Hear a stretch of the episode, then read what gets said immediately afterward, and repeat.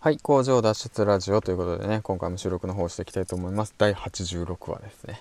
ということで、まあ、コツコツ更新してるわけなんですけども、まあ、今回はね、ちょっとこの時間帯ということでね、ちょっとあの時間帯をずらしてね、えー、と配信していこうかなと思ってますけども、えっ、ー、と何話していこうかなっていうのをね、いつもいつも考えててね、なかなか出てこないっていうのだけどね、もう話しながら、もうなんかふっと思いついたことを話していこうかなと思っているんだけどね、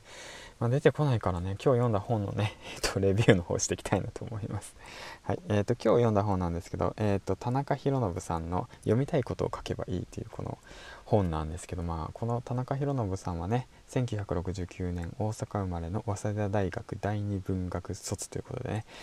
まあ僕より頭いいですね。うん、当たり前だね。ということでね、えーと、学生時代に6000冊の本を乱読し、1993年に株式会社電通に入社。24年間コピーライターとして CM プランナーとして活躍していたということなんですけども、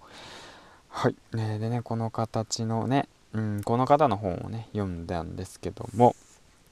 うん、あのなぜこの本を選んだかというと、まあ何て言うんですかね文章術の本をいろいろと読んでいてまあ読みたいことを書けばいいっていうのはねなんか僕のねその何て言うんだ最近の最近っていうか僕が思ってることってねしっくりきたんでうん。まあ、もう基本僕あの読みたいことを書けばいいというよりは、まあ、自分が面白いなと思ったことを書いているっていう形でね 書いているだけなんですけども、うん、でもねこの人と僕との圧倒的な違いっていうものがあって読み進めるにつれて。で田中宏信さんと僕の圧倒的な違いっていうものはその何て言うんだろう本の読み込んだ数ですね、うん、この田中宏信さんは6,000冊の本を乱読されてるんですよね。いろんな本を読んでいろんな本を読んでいろんな本を読んでこの言葉が出てきたんですよね。読みたいことを書けばいいと。結論読みたいことを書けばいいというわけなんですけども。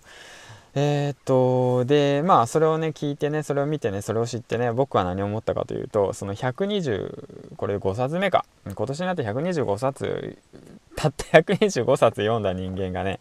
まあ、なんて言うんだろう、読みたいことを書いたところで何も伝わんねえんじゃねえかよ、みたいなね、そういうね、ちょっとまたね、えー、っと、なんか、胸がね、痛くなるようなね、ちょっと思いをね、ちょっと気づいたっていうか、まあ、うすうす気づいてたんだけどね。うん。まあちょっと現実を知るというかまあ比べるわけじゃないけどね、うん。まあ、やっぱ読み込まなくちゃいけないのかなみたいなことを思って、うん、でやっぱりで思ったのもあと何なんだろうな。ビジネス書とかノウハウ本ばっかり読むんじゃなくてやはりね何なんだろうなそのうーん。原点原点だね。その古典だね。古典。日本文学っていうのかな。そのそういうのとかあと古典。もう何十年も何百年も読み継がれてるような本をもうちょっとあの興味を持って読むべきなのかなっていうことをねちょっと教えてもらいました。この方から田中宏信さんからね。だからそのまあ司馬太郎さんだとかね、まあ、これも書いてあったんですよ。マルクスとかね。もう僕見た瞬間に諦めたんですけどね。昨日図書館にいた時にああこれ無理だと思って。だけどまあそういうのもそうですし。うん。だからあとはね何だろうな。えー、っとローマ人の物語だとかね。塩の何て読むんだ7に生きるでね。七星田さんだとかね。何なんだろうね。そうそうそうそう返し本のそう。あと神曲？神曲なのか新曲なのかがダンテ・アリギエーリとかね。もうなんかなんて言うんだろうな。その昔の何て言うんだろう。その言葉っていうもののそのいろんな表現方法っていうものをねその歴代のねそのすごい人からねちょっと感じ取るって形ですね。なんて言うだろうな。多分僕今のその感覚で言うとなんか美術館に行って美術作品を見るみたいな感じですかね。うん。その感覚で言うと。だからその図書館に行ってでその古典を読むってことはきっと例えるならば美術館に行って美術作品を見てその感想を思ったことっていうのをね自然と言葉で述べていくっていう感じなのかな。抽出していくって感じ。で、それがきっと僕のその感性だとか、まあ今日もね、その、なんていうの、音声分析の方で出てきたんですけど、まあ第6巻っていう形ですかね、そのオリジナリティだとか、そういうものにつながっていくのかなっていうのをちょっと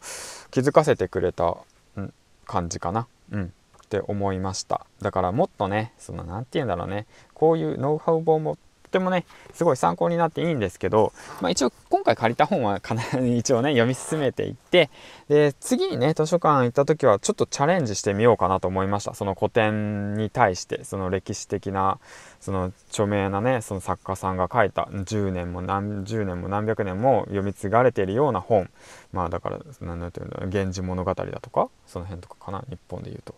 まあ、そういうのを読み進めていってその言葉のその何て言うの感性。あの言葉の伝え方っ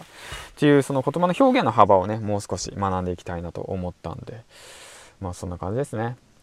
まあ、アウトプット、そんな感じですわ。って感じで、まあ今日はもう夜遅くいんで、まあそうなんね、この、これアフタートークですね。えっ、ー、と、子供の面倒をね、午後はね、あの、見ててずっと。で、もう全然寝ないんですよね、やっぱ。寝ない。ほんと寝ない。今の子たち寝ないんですよ。うん、だから、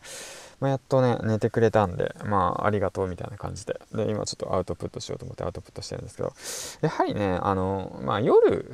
より朝だなって僕は思いました、うん、やっぱ習慣化させてるんで、うん、だなって思いましたね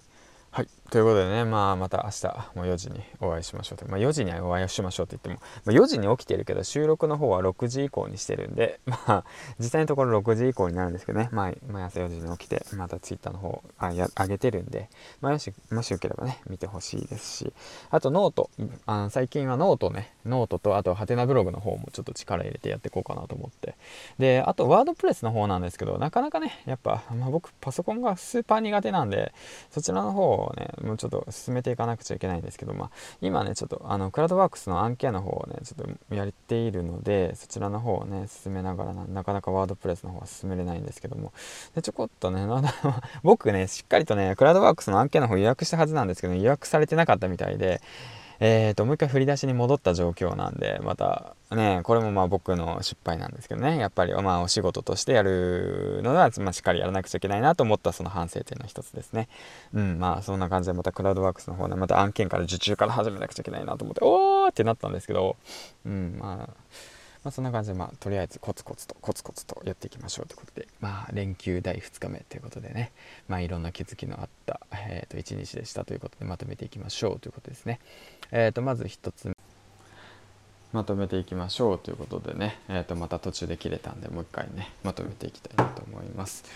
えっ、ー、と1つ目が何だっけうんと喋ってたんだけど途中で止まってたから忘れちゃってまあそんな感じでそんな日もあるでしょうということでまた明日の、えー、と6時お会いしましょうということで銀ちゃんでした。バイバイ。おやすみ。